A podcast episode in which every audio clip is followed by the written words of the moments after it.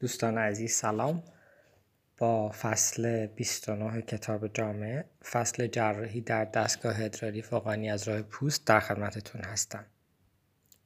با توجه به اینکه مشخصاً این فایل صوتی جایگزین مطالعه شما نخواهد شد و حتما شما این فصل رو خودتون مطالعه خواهید کرد و شاید گوش دادن به این فایل صوتی با هدف دوره کردن یه مقدار سریع‌تر بخش بخواد صورت بگیره، من سرفصل هایی که وجود داره توی این فصل از کتاب رو ذکر میکنم و زیر اون سرفصل هر نکته مهمی که به نظرم میرسه که باید مورد توجه باشه رو هم خیلی سریع و نکته‌وار ذکر میکنم و ازش عبور میکنم. توی فصل یه قسمت خطرات اشعه که یه قسمت کوچکی از ابتدای کتاب هست و چند تا پاراگراف، نکات ریز ولی به درد بخوری وجود داره.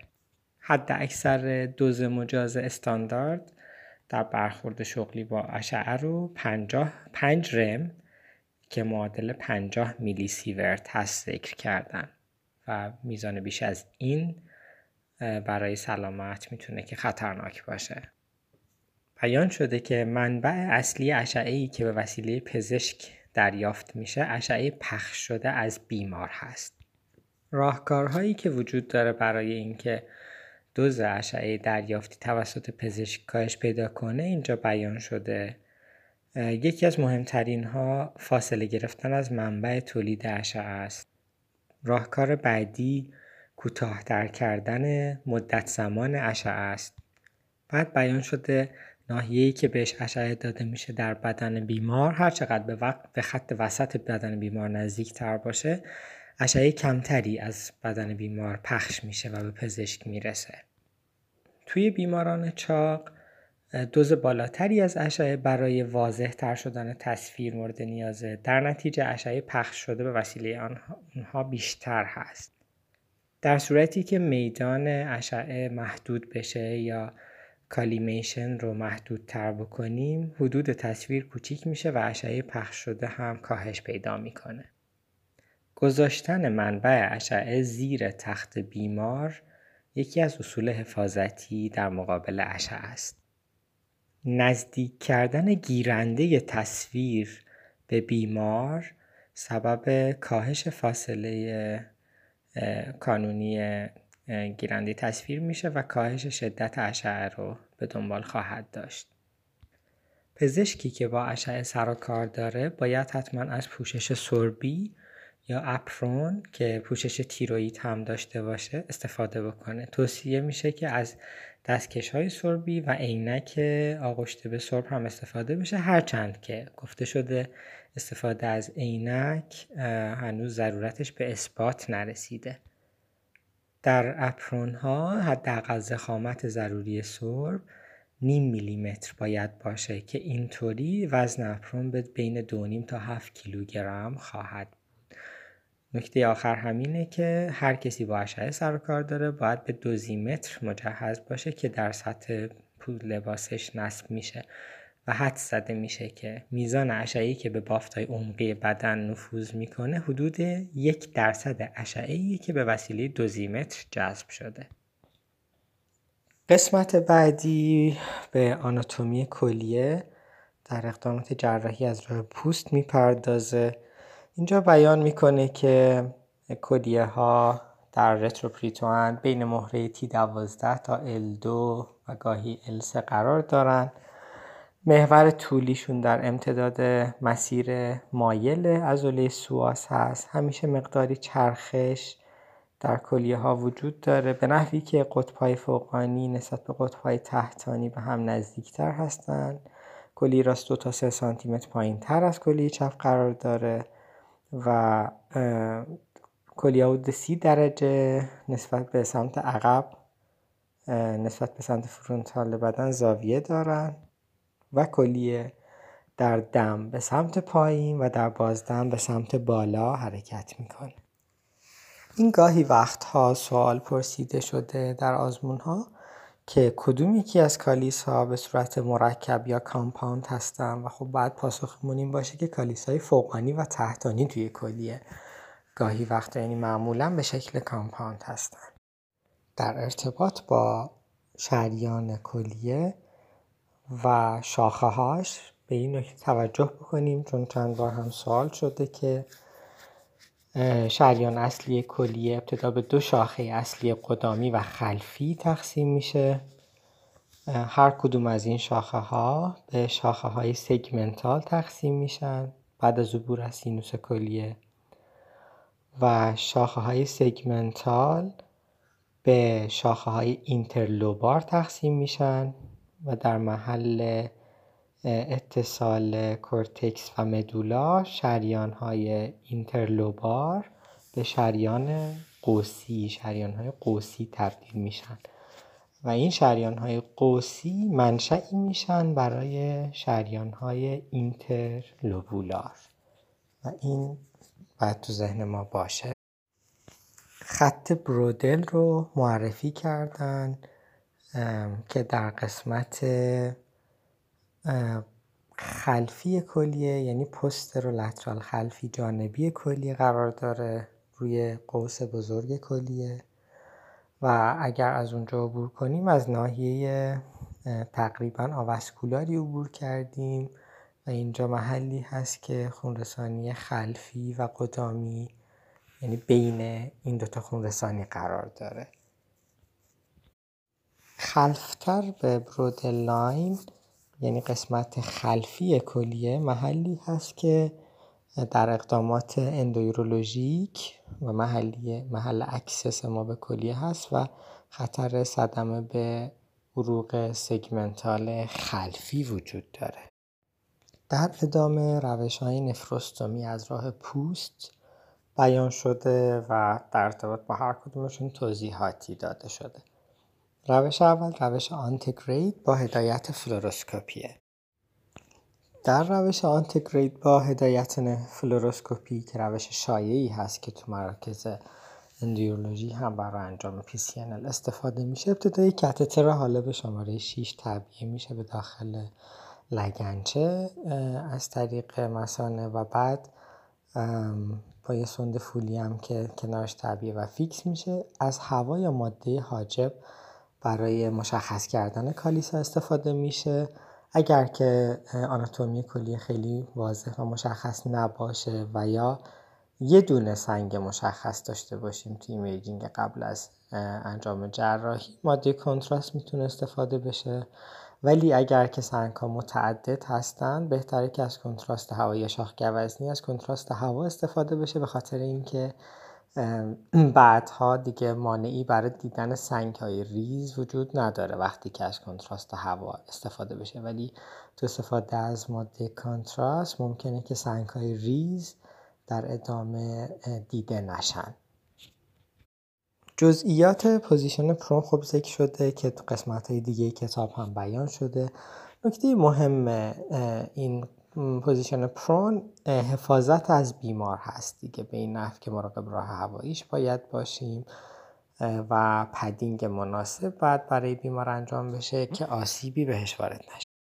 در ارتباط با اکسس گرفتن از کلیه به کلیه هم باید توجه کرد که کالیس‌های خلفی کالیس‌های ارجح ما هستن چون زاویهشون با لگنچه زاویه مناسب تریه و از عروق بزرگ لگنچه که کلیه را احاطه میکنن هم دورتر هستیم و به خاطر اینکه از پارانشیم رد میشه میزان کمتری از نشت ادرار رو خواهیم داشت ترمیمش بهتر خواهد بود ولی گاهی وقتا نمیشه وقتی که بخوایم به دیورتیکول کالیس رو درمان بکنیم کالیس قدامی خب اکسس به کالیس قدامی میگیریم یا بعضی از سنگ‌ها که لازم خواهد بود از کالیس قدامی مجبور هستیم که اکسس بگیریم گاهی.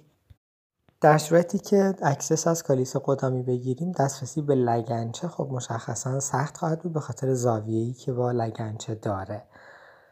باید از سوراخ کردن مستقیم لگنچه پرهیز کنیم و اکسس گرفتن به خاطر اینکه امکان صدمه به شاخه‌های خلفی شریان و کلیه وجود داره و از طرفی هم خطر صدمه به عروق اصلی کلیه هم اونجا وجود داره و بعد از این که نفروستومی میذاریم در انتهای عملی، نفروستومی ما حمایت کافی رو نداره و ممکنه خارج بشه از تو لگنچه و حتی اگر هم اون موقع مشکلی پیش نیاد، بعد از این که ما نفروستومی رو درآوردیم خطر لیک ادرار از اون سایت نفروستومی که تو لگنچه بوده وجود داره. روشی که برای گرفتن اکسس معرفی شده به این شکل هست که ابتدا فلوروسکوپ عمود بر بیمار قرار میگیره و کالیس مورد نظر که معمولاً کالیس خلفی تحتانی، حالا یکی از کالیس‌های خلفی هست، مشخص میشه و روی پوست بیمار علامت زده میشه.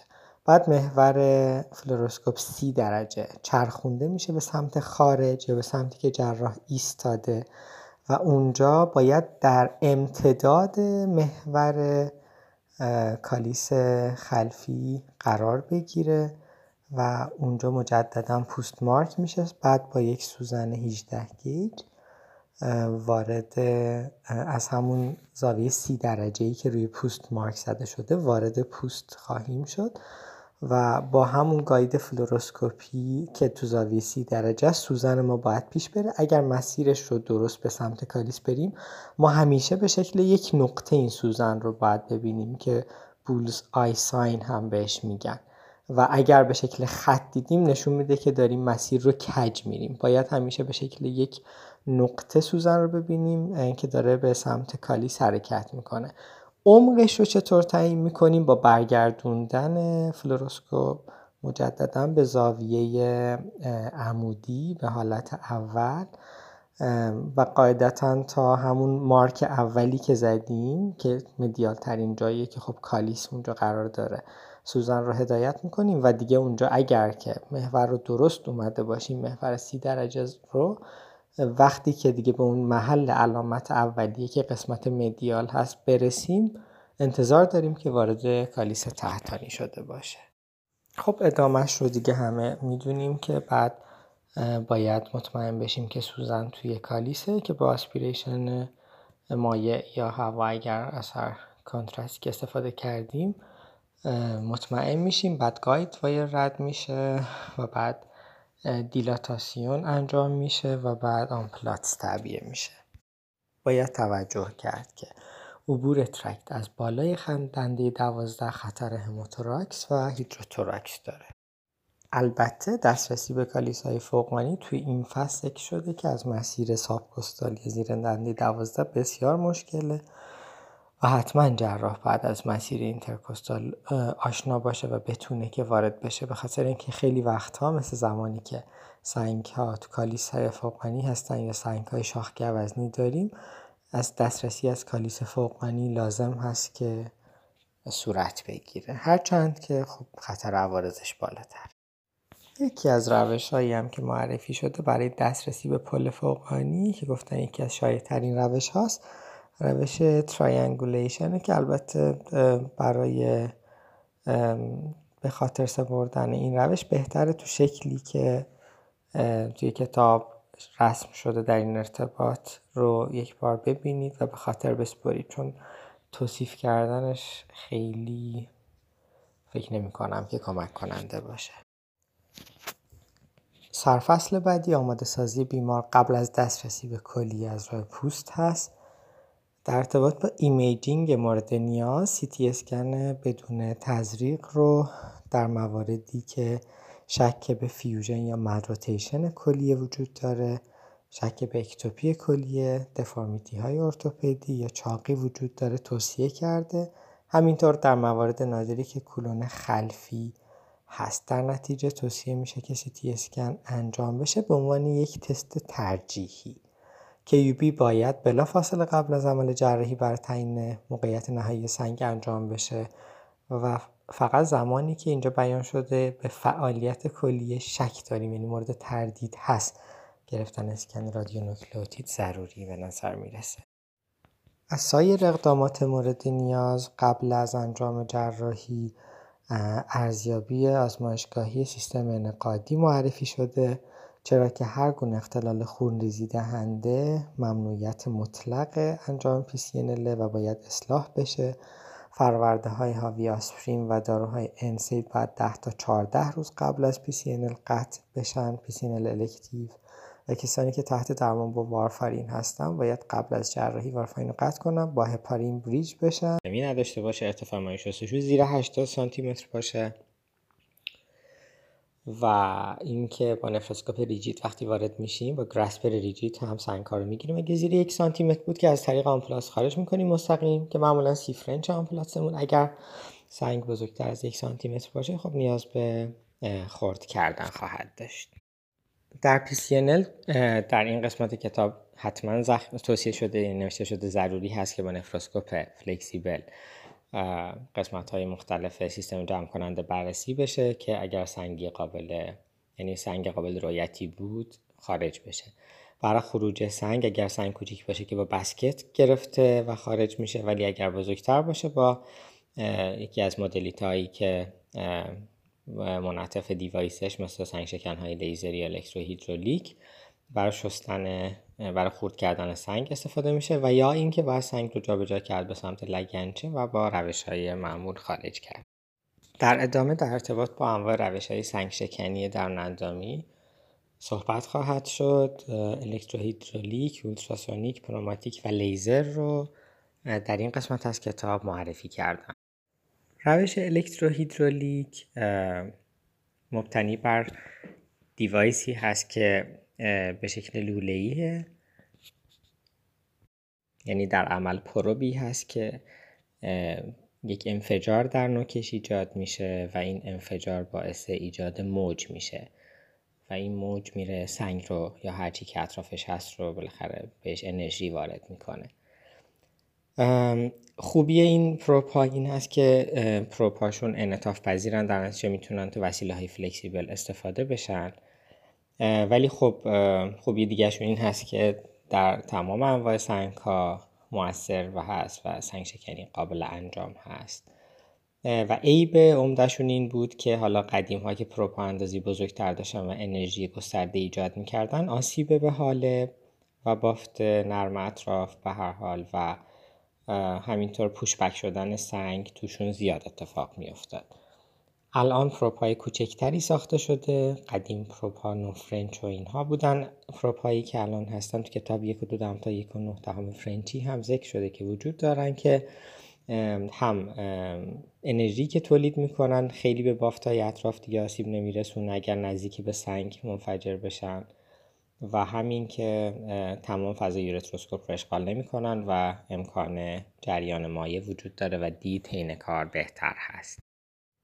مدالیته بعدی اولتراسونیک هست که پروبی تو خالی به این شکل هست که داخلش امواج اولتراسونیک ایجاد میشن داخل این پروب و باعث حرکات شدید لرزشی در نوک پروب میشن، و تماس این نوک پروب که حرکات لرزشی داره با سنگ باعث خرد شدن سنگ میشه. یه ایراد این پروپا این هست که تو وسایل ریجید فقط قابل استفاده هستند، منعطف نیستن. و دو خوبی داره، یکی این که میشه از وسط تو خالیش اگر به انتهاش ساکشن وصل کرد سنگ ها رو که ریز میشن ساکشن کرد و از بدن خارج کرد، و خوبی بعدیشون این هست که به خصوص در روشی مثل روش PCNL برای شکستن سنگ‌های بزرگ به خوبی ازشون استفاده کرد و به عنوان مدالیته اول سنگ شکنی در PCNL در نظر گرفته میشن. با متد پنوماتیک که خب همه آشنا هستیم، خیلی سریع بخوایم یه دور نکاتش رو مرور بکنیم. به این مسائل باید توجه بکنیم که مزیت بزرگ این روش این هست که ارزونه و روی همه انواع سنگ‌ها تاثیر داره. توی وسیله های ریجید خب ولی باید استفاده بشه. خطر سوراخ کردن حالب رو در این قسمت از کتاب در مقایسه با الکتروهیدرولیک و لیزر توی سنگ شکن پنوماتیک کمتر از همه ذکر کردن، و همینطور اثر بخشیش رو در مقایسه با روش الکتروهیدرولیک که گفتیم روی تمام انواع سنگ‌ها مؤثر هست مشابه دونستن. یکی از ایرادات مهمش احتمال پوشبک شدن سنگه که باید بهش توجه داشته باشیم. مدالیته آخر هم لیزر هست که مزیت‌هایی مثل قابل انعطاف بودن و نازک بودن پروب رو داره که این مزیت‌هاش شبیه الکتروهیدرولیکه. خوبیش نسبت به الکتروهیدرولیک این هست که احتمال مهاجرت و پوشبک شدن سنگ توش کمتره و احتمال آسیب به قالب و بافت‌های اطراف توی لیزر کمتره. بدی سنگ شکنی با لیزر چند تاست، یک قیمت بالا و نگهداریش سخت‌تر نسبت به روش‌های دیگه، و عیب بعدیش احتمال آسیب رسیدن به گاید وایر و اندوسکوپ به هنگام انجام لیزر لیتوتریپسی هست. خب میدونیم که لیزر سنگ رو خورد نمیکنه، سوراخ میکنه و با مکانیسم داستینگ، ایجاد داست یا جارو کردنش روی سنگ از بین میره، از بین که نمیره، به غبار تبدیل میشه. و لیزر هولمیوم جدیدترین لیزریه که در زمینه سنگ شکنی مورد استفاده قرار میگیره. تعبیه نفروستومی رو ضروری دونستن بعد از انجام PCNL و چند خوبی براش شمردن. تامپون کردن خونریزی از رترکت نفروستومی یکی از خوبی‌هاش هست. امکان تخلیه مطمئن کلی از ادرار یا کنترل بهتر ترکت ادراری فوقانی و امکان دسترسی به کلیه در صورت نیاز به PCNL مجدد از بقیه مواردی هست که به عنوان سودمندی نفروستومی بیان شده و ذکر شده. خب میدونیم که انواع کاتترها رو میشه به عنوان نفروستومی استفاده کرد، هر چقدر که قطرش بزرگتر باشه تخلیهش بهتره، ولی احتمال عوارضش هم بیشتره، از جمله عوارض بسته نشدن ترکت نفروستومی بعد از خروجش هست، احساس ناراحتی در بیمار. ولی خب دیامتر کوچکتر هم احتمال انسداد رو داره. یه سری از کاتترهای خاص نفروستومی استنت ری‌انتری کاتتر هست که بر نگهداری مسیر نفروستومی مطمئن‌تره و اگر هم جابجایی بشه، یعنی نفروستومیش خارج بشه، ولی دسترسی کماکان حفظ میشه چون ادامش تا حالب اومده و تو بیماران چاق که در معرض خروج نفروستومی هستن ترجیح داده میشه. یا نفروستومی لوپ یا یو لوپ در کسانی که بیشتر از یک محل نفروستومی دارن استفاده میشه. بعد از اینکه نفروستومی تعبیه شد 24 تا 48 ساعت بعد نفروزوگرافی انجام میشه. اگر تمام قطعات سنگ خارج شده بود و مسیر حالب کاملا باز بود، نفروستومی کلمپ یا خارج و سپس کلمپ و بعد خارج میشه. در تعدادی از بیماران هم که میشه نفروستومی را حذف کرد و راحتی مریض بعد از عمل بیشتره، یا به عبارتی تیوبلس PCNL انجام داد که الان خب روتین تر هم شده. ولی خب تصمیم گیری در این ارتباط یه مقدار باید با احتیاط صورت بگیره و زمانی توصیه میشه که مطمئن باشیم که درناژ سیستم تیوبلس اگر باشه مشکلی نخواهد داشت. حتی منظور از تیوبلس PCNL در این قسمت از کتاب تیوبلس پیور هست، یعنی هیچ تیوبی تعبیه نشه و اگر که دبل جی تعبیه بشه دیگه حالا این رو تیوبلس PCNL نام نبرده توی این قسمت از کتاب و تعبیه دبل جی رو بعد از نفروستومی در زمانی نسبت به تعبیه نفروستومی تو PCNL ارجح دونستن که باقی مانده قابل توجهی وجود نداشته باشه توی سیستم پیلکالسیل یا خونریزی قابل توجه و نمای انسدادی نداشته باشه سیستم. در این روش مدت زمان بستری بیمار و میزان مسکن و زمان برگشتنش به فعالیت عادی به طور قابل توجهی کوتاه‌تره. در ادامه PCNL در شرایط خاص و موارد خاص توضیح داده شده. یکی از این موارد دیورتیکول کالیس یا سیستم پیلکالسیل هست که همونطور که قبلا هم ذکر شد روش ارجح برای درمان سنگی که داخل دیورتیکول هست اکسس مستقیم به داخل دیورتیکوله و این روش با خب اگر که دیورتیکول کالیس کوچک باشه با سختی خودش همراه هست. اگر نخواهیم اکسس مستقیم بگیریم میشه از کالیس مجاورش وارد شد، دیواره بینشون رو سوراخ کرد و وارد دیورتیکول شد، یا اگر که امکان پذیر باشه از داخل لگنچه و انفاندیبولش وارد شد. ولی خب اینا روش‌های سختی هستند که نتیجهشون هم مطلوب نیست. بعد از اینکه اکسس به اگر سنگ داخل دیورتیکول باشه که میشه ماده کنتراست داخلش اصلا تزریق نکرد از طریق رتروگرید و مستقیم به محل سنگ اکسس گرفت. بعد از طبیع گاید وایر با آمپلاس تا نزدیک دیورتیکول وارد شده و بعد وارد دیورتیکول میشیم، سنگ خارج میشه و اینکه در ادامه اگر بتونیم انفاندیبولش رو پیدا بکنیم و گاید بذاریم و دیلاته بکنیم مسیر، یعنی دیورتیکول دهانش رو به سمت لگنچه دیلاته بکنیم و باز بکنیم که به سیستم ارتباط برقرار ایجاد بشه که دیگه مشکلی نیست.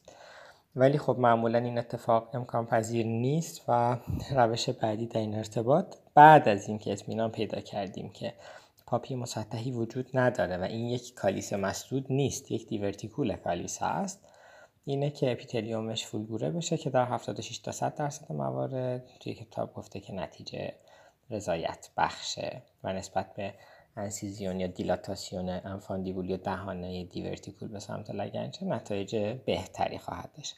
در نهایت سوندونفروستومی تعبیه میشه داخلش، 48 تا 72 ساعت حفظ میشه.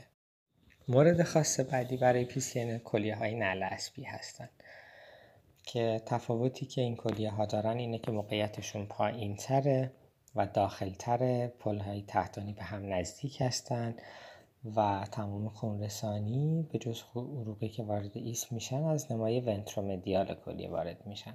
بنابراین سطح خلفی دورسال یا دورسولاترال از عروق اصلی فاصله داره.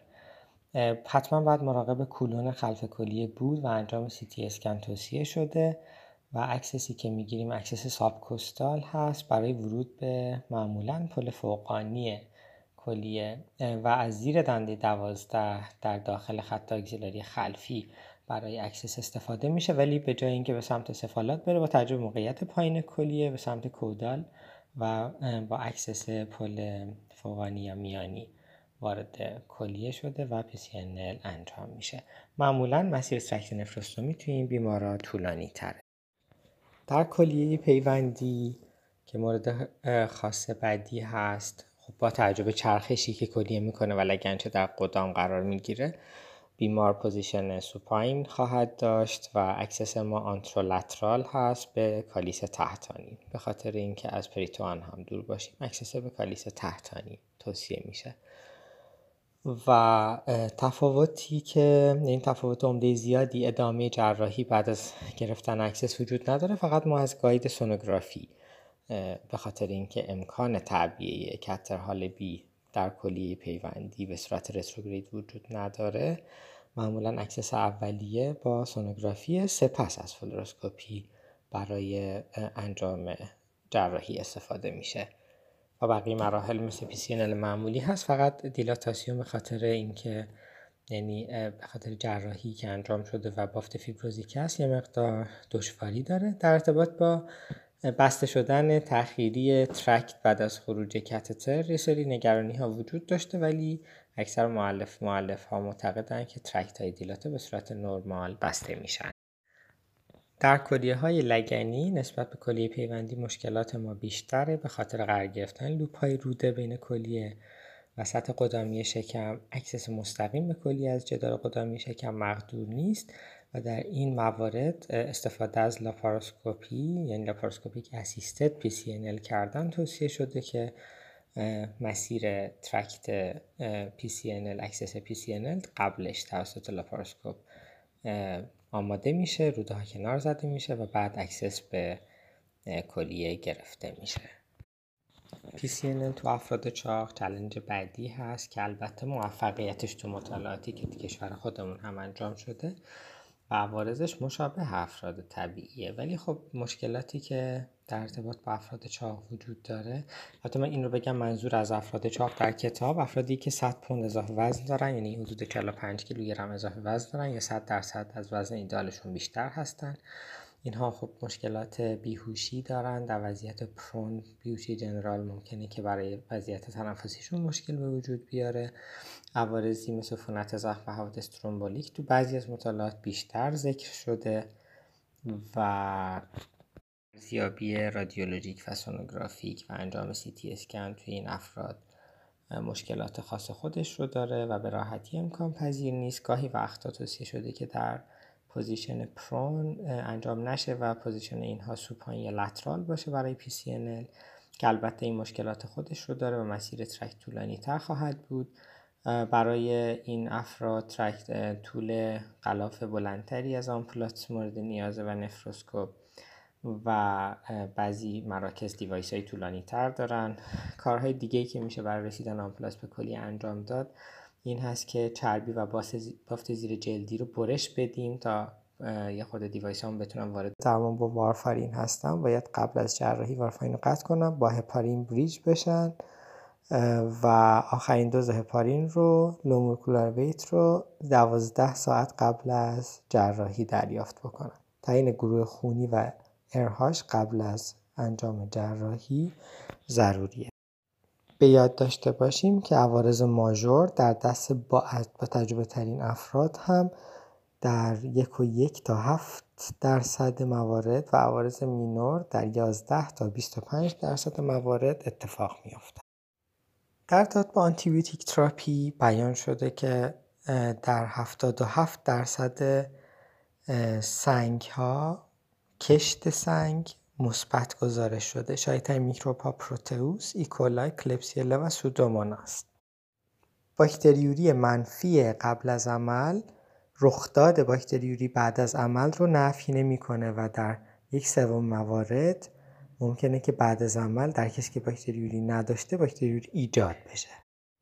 در بیمارانی که مشکوک به عفونت هستن یا بیمارانی که شواهد آزمایشگاهی یا رادیولوژی که سنگ استروایتی دارن باید 2 هفته قبل از عمل آنتیبیوتیک با طیف وسیع شروع بشه. در بیمارانی که استنت دارن توصیه میشه که آنتیبیوتیک تراپی علیه آنتروکوک و استاف اپیدرمیس یعنی گرام مثبت ها حتما به شکل پروفیلاکسی داده بشه. در بقیه بیمارها هم که بدون سابقه عفونت ادراری هستند و ریسک فاکتوری ندارن به علت اینکه جراحی اندوسکوپیک از راه پوست یک جراحی کلین کانتامینیتد محسوب میشه توصیه شده که آنتیبیوتیک پروفیلاکسی حتما داده بشه. انتخاب آنتیبیوتیک در این قسمت از کتاب سفالوسپورین نسل اول و دوم برای بیمارانی که ادرار استریل دارن هست و در بیمارانی که پرخطر هستند از نظر رخ داده عفونت بعد از جراحی آمپیسیلین به همراه جنتامایسین یا اگر که مشکل نارسایی کلیه دارن آسترئونام به اضافه مترونیدازول یا کلیندامایسین ذکر شده. انتخاب‌های بعدی هم فلوروکینولون و آمپیسیلین سولباکتام بیان شده. در ارتباط با بیهوشی عملهای پرکوتانئوس کلیه بیان شده که به شکل بیهوشی عمومی یا اپیدورال یعنی به عبارت کلی رژیونال یا موضعی میشه انجام بشن. بیهوشی موضعی به همراه سدیشن وریدی و مسکن در تعدادی از مراکز استفاده شده به خصوص در مواقعی که بیهوشی عمومی ممنوعه. از بیهسی رژیونال مثل اپیدورال یا اسپاینال همیشه استفاده کرد. البته یه سری مشکلات هست، یکی اینکه سطح بالاتری باید بلوک بشه تا کلیه درد نداشته باشه و مسئله دوم اینه که موقع اتصال لگنچ ممکنه که بیمار واکنش وازوواگال داشته باشه. ولی خب در مجموع توصیه میشه اگر زمان عمل جراحی طولانیه و میخوایم در وضعیت پرون عمل بکنیم بیهوشی عمومی بیهوشی ارجح ما هست و بهترین روش هم برای مراقبت از راه هوایی بیهوشی عمومی. مورد دیگه‌ای که بیهوشی عمومی توصیه میشه زمانی که بخوایم دسترسی به پل فوقانی داشته باشیم زیرا به خاطر اینکه کنترل حرکت تنفسی در این حالت امکان پذیرتره.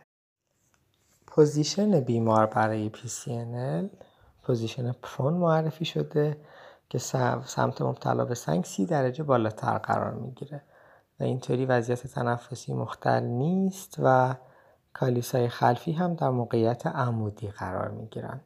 پدینگ مناسب مجددا تاکید شده.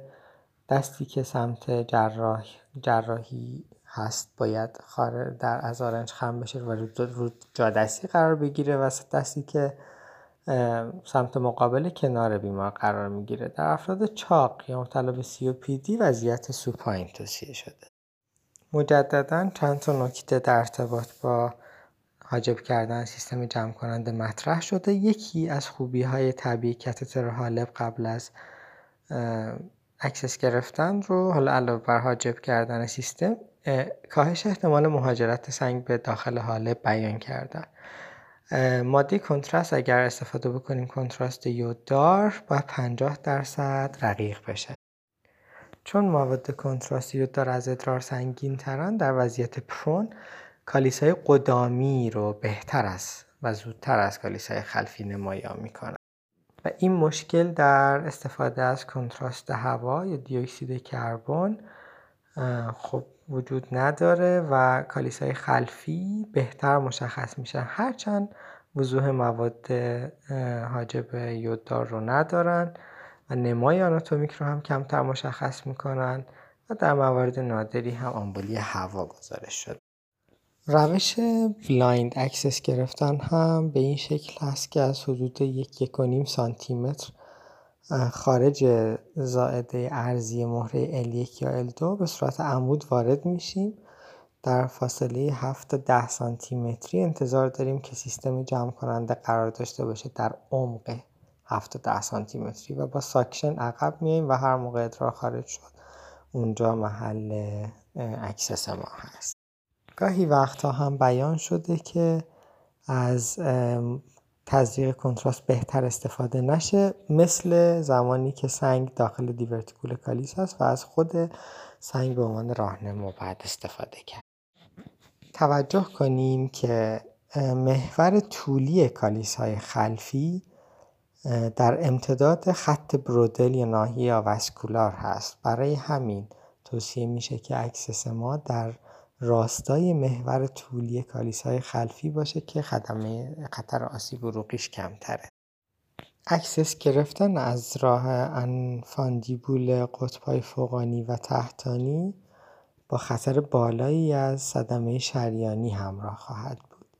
قطب میانی ها همینطوره، یه مقدار خطرش کمتره. نفروستومی از راه انفاندیبول پل فوقانی خطرناکترین روش هست. باید توجه کرد که به هنگام اکسس گرفتن به مجاورت‌های کلیه آسیب نرسون. مجاورت‌های کلیه رو که می‌دونیم کبد، طحال، دیافراگم، پلور، ریه و کولون و همینطور اعصاب و عروق بین دنده‌ای که چسبیده به سطح زیری دنده ها هستن. اگر مسیر ورودی ما از پوست خیلی به سمت مدیال باشه، خطر آسیب به سطح این عروق بزرگ کلیه وجود داره و اگر که خیلی هم لترال باشه احتمال صدمه به کولون وجود داره. کولون خلف صفاقی یا موقعیت خلف صفاقی کولون در پوزیشن سوپاین در 1.9% موارد ممکنه که وجود داشته باشه و در پوزیشن پرون این تا 10% موارد ممکنه که وجود داشته باشه، کولونی که در خلف کلیه باشه و به هنگام اکسس بخواد آسیب ببینه. علاوه بر پوزیشن، عوامل خطری مثل خانم‌های لاغر، بیماران مسن یا بیمارانی که کولون متسع دارن به هنگام اکسس گرفتن برای PCNL وجود داره و عوامل خطر صدمه به کولون، عوامل خطر دیگه سوراخ کردن کالیس قدامی، جراحی وسیع قبلی کلیه نالعصبی و کیفواسکولیوز است. یادمون باشه که کولون خلف کلیوی بیشتر در سمت چپ دیده میشه. خطر آسیب به کبد و طحال وقتی که افزایش حجم داشته باشن، هپاتاسپلنومگالی باشه و ما اکسسمون بالای دنده 12 باشه وجود داره. در حجم نرمال کبد و طحال و اکسس زیر دنده 12 بسیار نادر هستند، ولی در زمان اکسس به پل فوقانی، در زمانی که بخوایم اینترکوستال وارد بشیم یا بالای دنده 11 وارد بشیم، خب این خطر بیشتر خواهد بود. خطر اصلی فانکسیون سوپراکوستال زدن به ریه و پلفر هست که در حالت دم بیشتر اتفاق میفته. در نتیجه اگر بخوایم اکسس سوپراکوستال بگیریم باید در حالت بازدم عمیق بیمار این کار انجام بشه. یکی از ایرادات اکسس سوپراکوستال هم درد بیشتر بعد از عمله و ما حد الامکان بعد از فانکسیون بالای دنده 11 اجتناب کنیم و بین دنده 11 و 12 اگر هم میخوایم اکسس به پل فوقانی بگیریم اقدام بکنیم. عواملی که در انتخاب محل نفروستومی تأثیر دارند محل سنگ و حجم سنگ هستند. برای درمان سنگ منفرد کالیس‌های قدامی اگر سنگ کوچک باشه میشه از یک مسیر غیر مستقیم از کالیس خلفی وارد کالیس قدامی شد، ولی اگر سنگ بزرگتر باشه و نیاز به خرد کردن در اون محل داشته باشه باید مستقیما کالیس قدامی هدف گرفته بشه. سنگ‌های غیر شاخ‌گوزنی لگنچه معمولاً با دسترسی از کالیس خلفی تحتانی یا خلفی میانی معمولاً درمان میشن. زمانی از مسیر فوق دنده‌ای استفاده میکنیم که حجم عمده سنگ در کالیس‌های فوقانی باشه یا به علت تنگی یوپیجی نیاز به اندوپیلوتومی وجود داشته باشه یا در انفاندیبول و کالیس‌های متعدد پل تحتانی سنگ داشته باشیم یا همراهی با سنگ حالب داشته باشیم یا سنگ‌های شاخ‌گوزنی که حجم عمده‌شون در پل فوقانی باشن. در کلیه‌های نعل عصبی و حالا موارد ابنرمال به این شکل هم دسترسی از مسیر فوق دنده‌ای برای ما مناسب تره و در نهایت هم مواردی که از مسیر زیر دنده‌ای نتونیم حجم کامل سنگ رو خارج بکنیم. مزیت این روش این هست که مسیر نفروستومی با محور کلیه همجهته. البته دسترسی به پل فوقانی کلیه الزاماً از مسیر سوپراکوستال نیست و میشه از طریق زیر دنده‌ای و بین دنده‌ای هم اقدام کرد. یکی از روش‌هایی که برای اجتناب از مسیر فوق دنده‌ای هست رنال دیسپلیسمنت یا جابجایی کلیه است که با غلاف آمپلات که از کالیس میانی یا تحتانی عبور داده شده کلیه رو به سمت پایین جابجا کرده و بعد به پل فوقانی دسترسی پیدا می‌کنیم.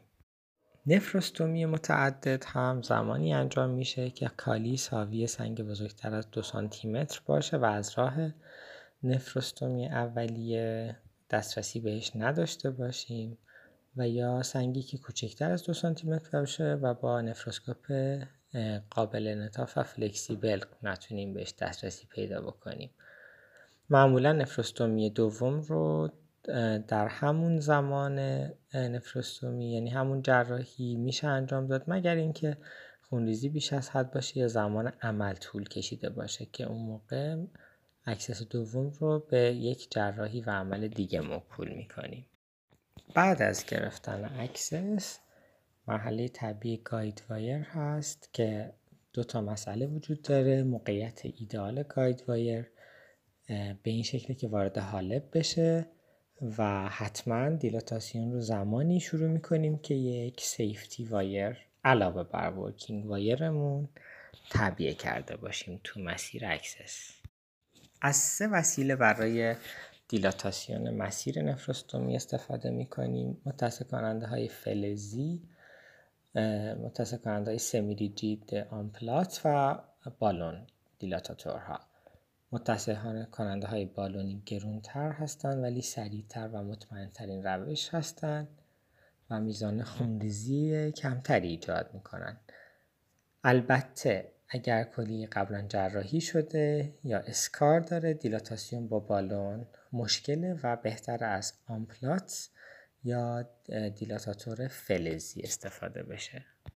بعد از دیلاتاسیون میشه مستقیم نفروسکوپ رو وارد کلیه کرد که یک سیستم بسته و پرفشار با جریان مایع کم رو ایجاد میکنه که خطرش جذب بالاتر مایع است، یا از یک سیستم کم فشار که طبیعی آمپلات هست و بعد ورود نفروسکوپ استفاده کرد که فشار آب کمتره و میزان جذب مایع هم توش کمتره.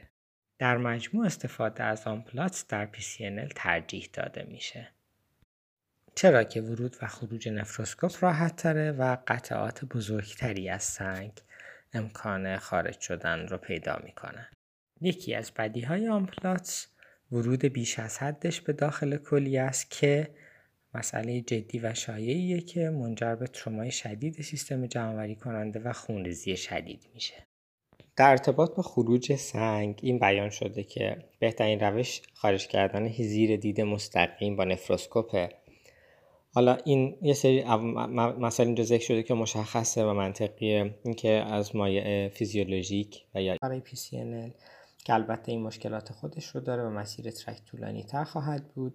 برای این افراد ترک طول غلاف بلندتری از آمپلاتس مورد نیازه و نفروسکوپ و بعضی مراکز دیوایس های طولانی تر دارن. کارهای دیگه‌ای که میشه برای رسیدن آمپلاتس به کلیه انجام داد این هست که چربی و بافت زیر جلدی رو برش بدیم تا یه خود دیوایس هم بتونن وارد بدن بشن، یا اینکه نفروستومی تبیه بشه و اجازه بدیم ترک تشکیل بگیره که بتونه نفروسکوپ قابل انعطاف بره، یا بعضی وقتا این ترک سبب نزدیک شدن کلیه به سطح پوست میشه. یه مشکل دیگه که قبلا هم ذکر شد در افراد چاق، جابجایی و خارج شدن شایع سوندونفروستومیه که در اینها توصیه میشه یا از کاتترهای بالوندار به عنوان نفروستومی استفاده بشه یا کاتترهای ری‌انتری، و همینطور توصیه شده که کاتترها لبی یا دبل جی در اینها تبیه بشه که اگر نفروستومی خارج شد درناژ کلیه مشکل نداشته باشه. PCNL دو طرفه همزمان موضوع بعدی هست که در کتاب اشاره شده.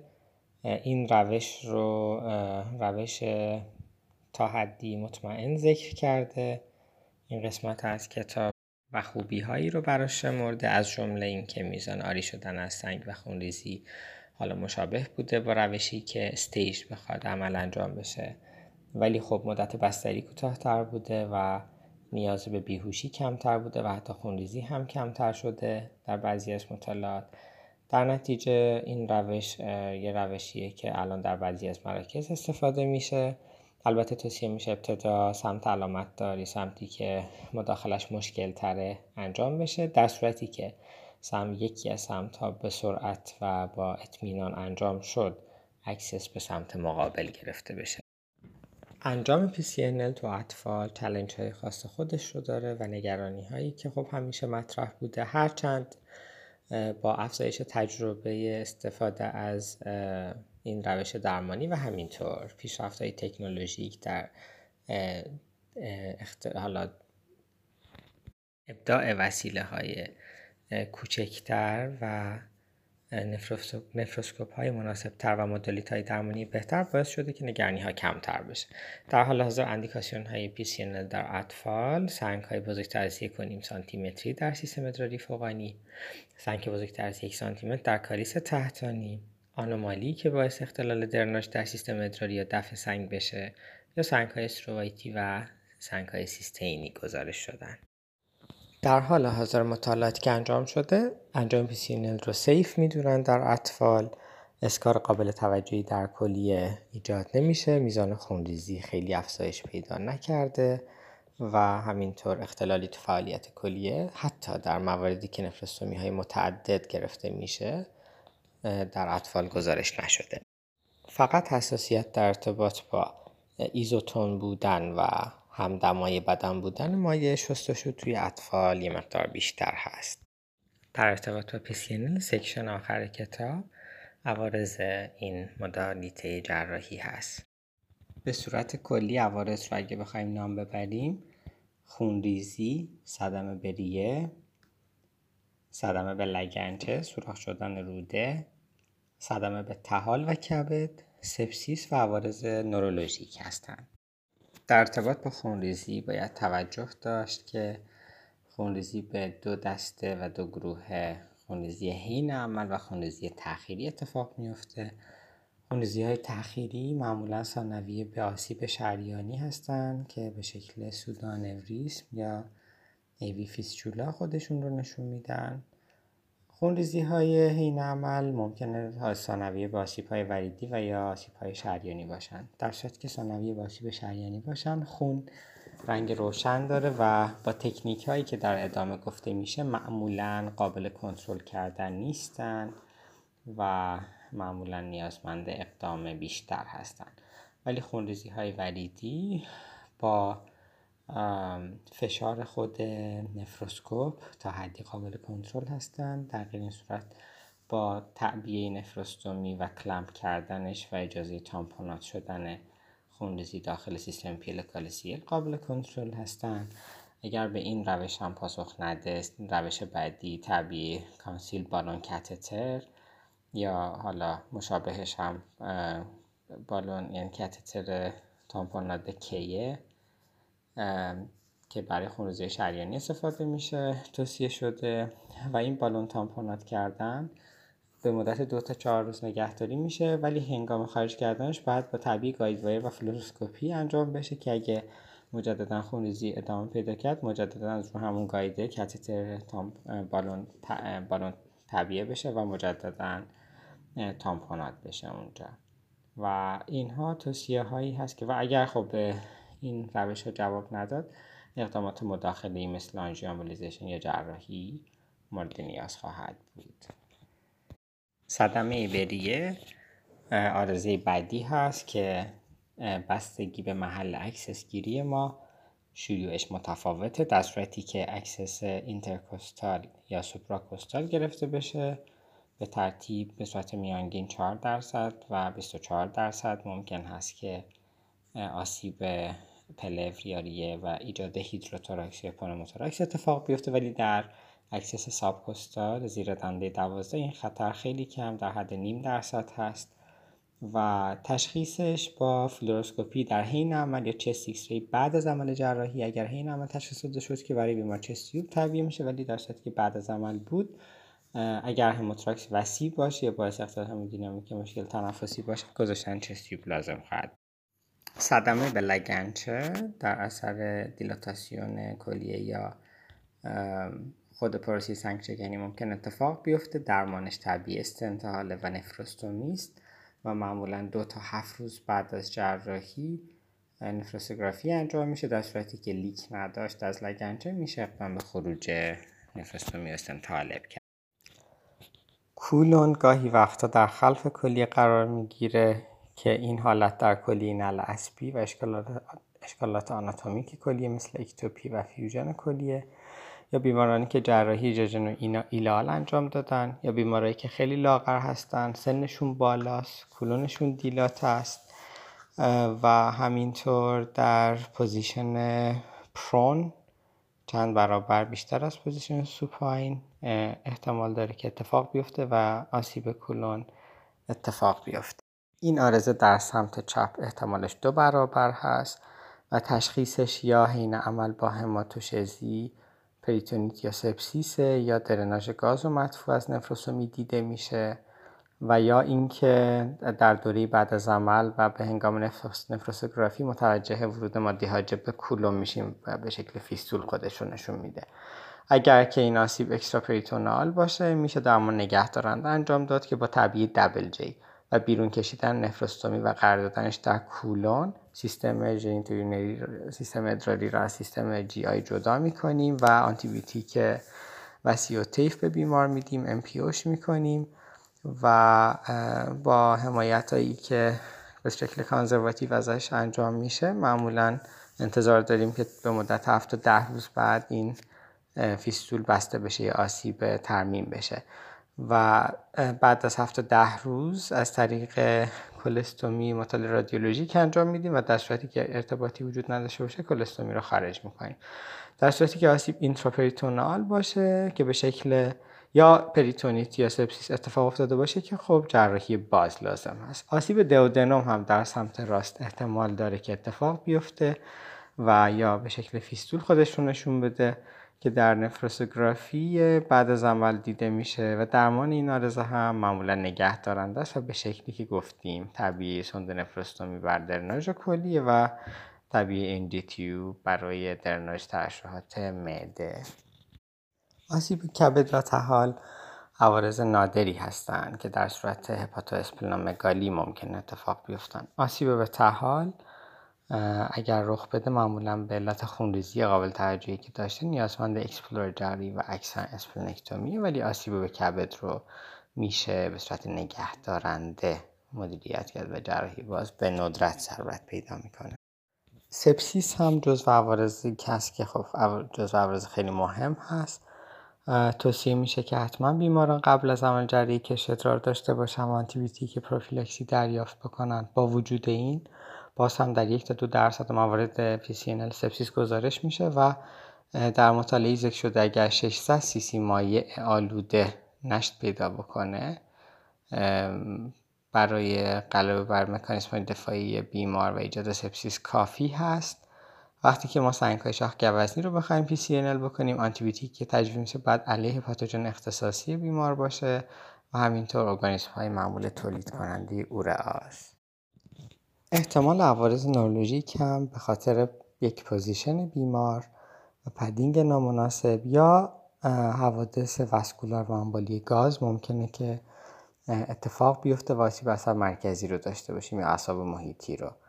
در این ارتباط توصیه هایی که انجام میشه این هست که از پوزیشن صحیح اندام ها استفاده بشه، ترجیحاً وضعیت طبیعیشون حفظ بشه و در پدینگ قسمت های تحت فشار دقت بشه، از فشار زیادی به شکم پرهیز بشه و حفظ خونرسانی تناب نخاعی مورد توجه باشه.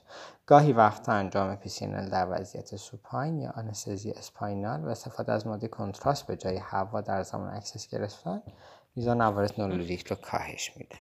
و قسمت آخر این فصل به بیان سایر اقدامات مداخلی از راه پوست میپردازه که در 3 گروه کلی درناژ از راه پوست، اقدامات تشخیصی از راه دوست و سایر اقدامات درمانی در کلی از راه پوست به غیر از سنگ‌ها هستند. خب طبیعی نفروستومی اندیکاسیون های خودش رو داره در مواردی که هر دو کلیه انسداد دارن یا بیمار تک کلیه هست یا کلیه عفونت داره یا هیدرونفوز عفونی یا پیونفروز داره. خب اندیکاسیونی هست که همه باش آشنا هستیم. در این ارتباط به 2 روش ذکر شده طبیعی PCN یا پرکوتانوس نفروستومی، یک با کمک گاید فلوروسکوپی و 2 سونوگرافی یا CT اسکن. برای انجامش با کمک گاید فلوروسکوپی یک سوزن شیبای 22 گیج رو گفته شده از مقابل زایده عرضی مهره L2 به صورت عمودی باید وارد کرد، بعد در حالت ساکشن خارج کرد. تقریبا همیشه منجر به ورود به لگنچه میشه این تکنیک و بعد اونجا ماده حاجب رو تزریق کرد به داخل لگنچه و سپس به روشی که بعد برای PCNL گفته شده اکسس گرفت به داخل سیستم پیلوکالسیال. ترجیحمون هم که از کالیس‌های تحتانی یا میانی هست، البته از در صورتی که با لگنچه یا UPJ کار داشته باشیم در ادامه بهتره که اکسسمون از کالیس فوقانی یا تحتانی میانی باشه. روش دوم هم که با کمک سونوگرافی هست که بدساید قابل انجامه که با تکنیک هایی که جدیداً توی نرم افزارها به کار رفته و خط بیوپسی رو نشون میده و با نیدل هولدر هایی که روی پروبسون انجام نصب میشه به راحتی قابل انجام هست و با دقت بالایی امکان انجامش فراهم هست. در صورتی که درناژ عفونت هیدرونفروز عفونت‌دار یا پیونفروز رو میخوایم انجام بدیم، بعد از تزریق بیش از حد ماده کنتراست برای ایجاد فشار بالا تو سیستم پرهیز کنیم و یه مقدار از ماده عفونی رو ابتداً درناژ کرده و بعد از اون ماده تزریق بکنیم. و برای این نوع درناژ و دسترسی‌ها دسترسی تحت دنده‌ای ارجحه و از دسترسی فوق دنده‌ای باید اجتناب بشه و 5 تا 7 روز بعد از درناژ طبیعی نفروستومی و درمان آنتی بیوتیکی و سیل شدن ادرار هست که درمان سنگ در این بیماران توصیه میشه. برای درمان کیست‌های کلیه هم از درناژ پرکوتانئوس کیست و تزریق مواد اسکلروزان یا اسکلروتراپی میشه استفاده کرد. در این ارتباط توصیه‌ای که شده اینه که تحت گاید سونوگرافی، فلوروسکوپی یا CT اسکن ابتدا با سوزن نفروستومی وارد حفره کیست شده و کیست رو تخلیه می‌کنیم و بررسی‌های لازم با توجه به ماهیت مایع درون کیست انجام میشه. در صورتی که خونابهی باشه باید از بررسی سیتولوژی یا بررسی نوپلاسم انجام بشه.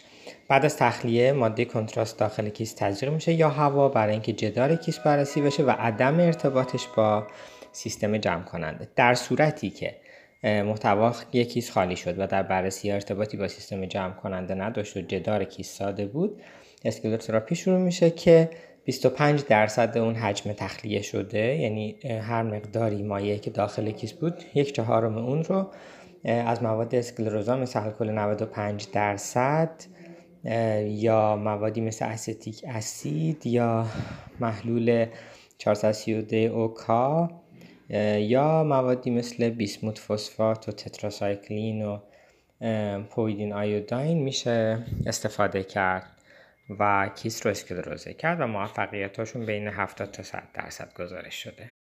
مورد بعدی درمان آبسه های کلیه تحت گاید سونوگرافی یا سی تی اسکن به همون شکل که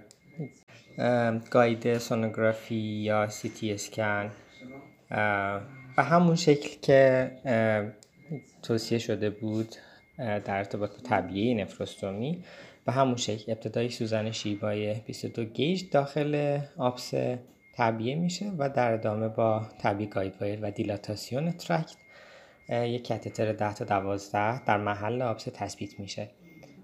در این ارتباط میزان موفقیت در حدود 82% ذکر شده و میزان عوارض در حدود 18% عوارضی مثل سپسیس، خونریزی یا نفرکتومی ثانویه و یا عود آبسه.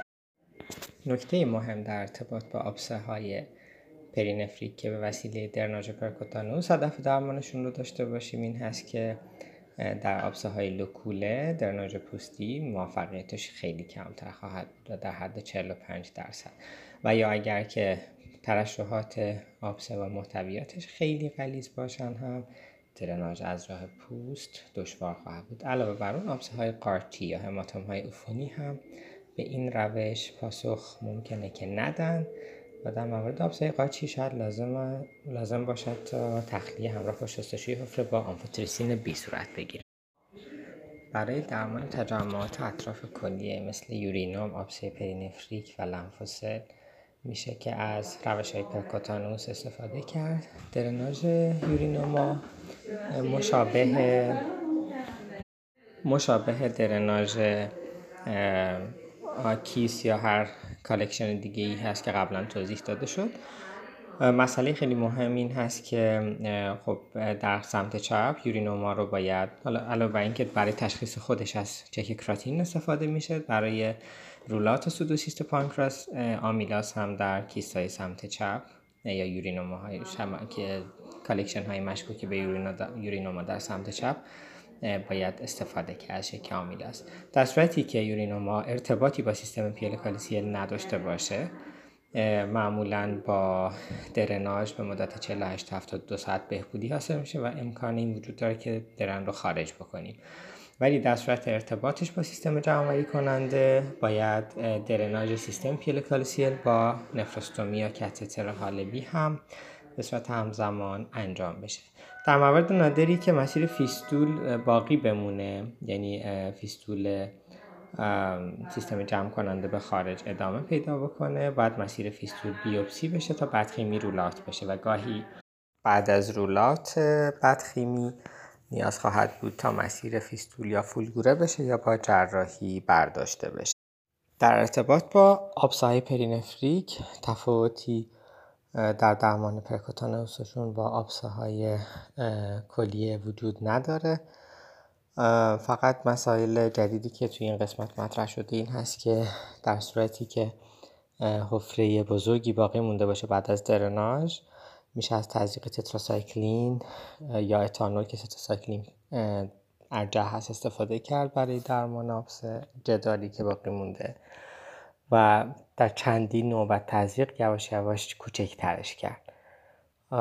در ارتباط با آنتیبیوتیک خوراکی هم تا 2 هفته بعد از خروج درن از حفره آبسه گفتن که آنتیبیوتیک خوراکی ادامه پیدا کنه و کشت سی تی اسکن از کلیه ها در فواصل 1 تا 3 ماه برای جلوگیری از اطمینان از عدم عود ضروریه. ممنوعیت‌های درناژ پوستی هم مثل بقیه مواردی که همیشه بوده زمینه خونریزی دهنده یا اختلال انقادی تصحیح نشده است و احتمال وجود کیست هیداتید. در بعضی از موارد هم درناژ از راه پوست نتیجه مطلوبی نداره، مثل عفونت‌های قارچی، کلسیفیکیشن دیواره یابسه، باقی مانده‌های کلسیفیه داخل حفره یابسه و همینطور در مواردی که محتویات آبسه غلیظ باشه یا مولتیلوپوله باشه، کلیه بدون فعالیت باشه یا هماتوم عفونی داشته باشیم. در این موارد تعبیه درن به صورت پرکادانئوس خیلی نتیجه مطلوبی نخواهد داشت. بعضی وقتا هم علت آبسه های پرینفریک رودرین فیستول هایی هستن که از روده منشأ گرفتن و در این ارتباط خب جراحی باز اندیکاسیون داره.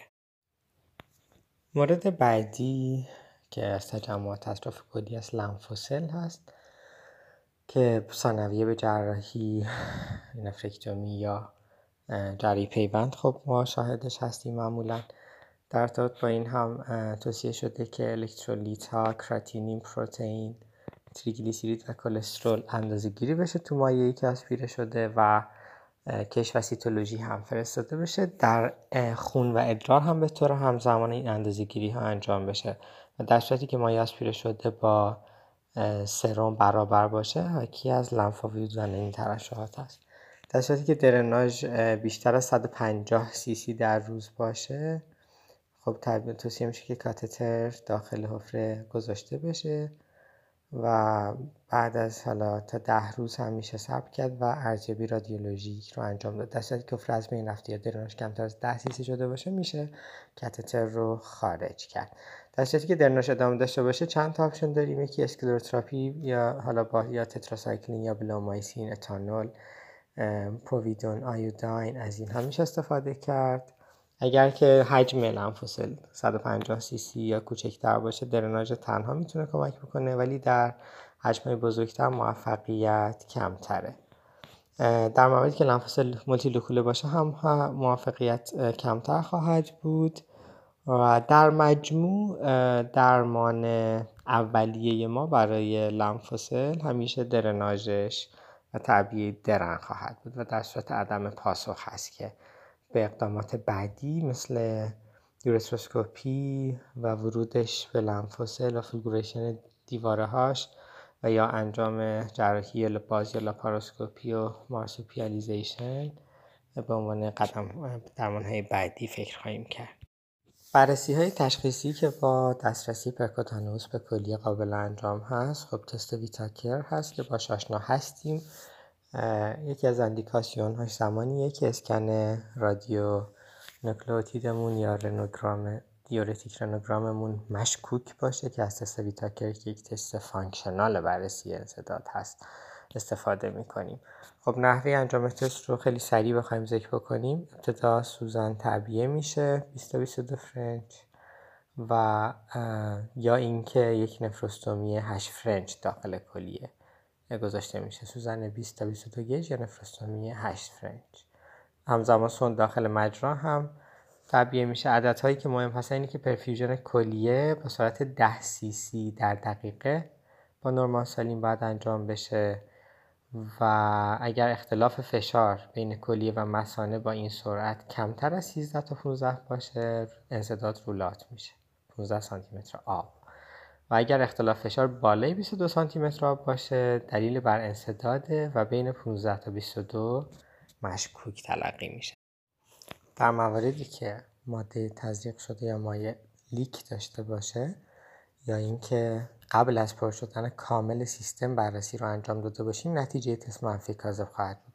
انسدادهای وضعیتی رو هم ممکنه ویتاکر نشون نده. نکته آخر در ارتباط با تست ویتاکر این هست که در مواردی دیده شده که اسکن رادیو ایزوتوپ مثبت گزارش شده ولی با تست ویتاکر نورمال انسداد رد شده. این اتفاق در 9-30% بیماران ممکنه که بیفته. در این قسمت کتاب ذکر کرده که جواب نورمالی یا منفی اسکن ایزوتوپ با ارزشه ولی جواب مثبت یا وجود انسداد باید با دقت تفسیر بشه و شاید انجام ویتاکر در این موارد با ارزش باشه. نکاتی که در ارتباط با بیوپسی کلیه وجود داره، خب اندیکاسیون هاش رو که میدونیم، در ارتباط با اون حالا مثل همین رولات ضایعات متاستاتیک یا رولات یا افتراق آبسه، اینها اندیکاسیون ها هستند. در ارتباط با اینکه به چه سبک شکلی انجام میشه، خب میدونیم به صورت ترانس رکتال یا پرکوتانوس قابل انجامه که روش پرکوتانوس بهتره، از سوزن تروکات استفاده میشه، با کنترل سونو یا سی تی اسکن انجام میشه و نگرانی از سیدینگ تومور تو مسیر نیدل نگرانی به جایی نیست. توی کلیه های منفرد هم میشه با خیال راحت انجام داد. موارد منعش هم که اختلالات انعقادی یا وجود عفونت ادراری فعال هست که در این ارتباط باید مراقب باشیم. اگر برای بیماری های داخلی و مدیکال داریم بیوپسی میکنیم، معمولا از پل تحتانی 2 تا نمونه گرفته میشه، برای توده هم که از خود توده. و بعد از بیوپسی بیمار باید 12 ساعت از CBR باشه و در صورتی که ادرارش کلیر باشه روز بعد مرخص میشه. برای درمان کیست‌های پاراپلویک یا کیستایی که ارتباطی هستند با سیستم پیلوکالیسیل، از روش‌های اندوسکوپیک معمولاً استفاده میشه که به شکل مستقیم یا غیر مستقیم هست. در روش مستقیم ابتدا با اکسس گرفتن به داخل کیست وارد کیست میشیم و بعد سعی میکنیم مسیر به سمت سیستم پیلوکالیسیل ایجاد بکنیم و توی این روش مستقیم سیستم پیلوکالیسیل ابتدا با ماده رنگی و حاجب پر میشه و ما در زمان اکسس گرفتن از طریق پوست، یعنی با کاتتر حالب، ابتدا سیستم پیلوکالیسیل پر میشه از ماده رنگی و ما اکسس وقتی به داخل کیست میگیریم، اینجوری مطمئن میشیم که داخل کیست مثلا پاراپلویک هستیم و داخل سیستم نیستیم اگر ماده رنگی نیاد و این ماده آبکی بیاد.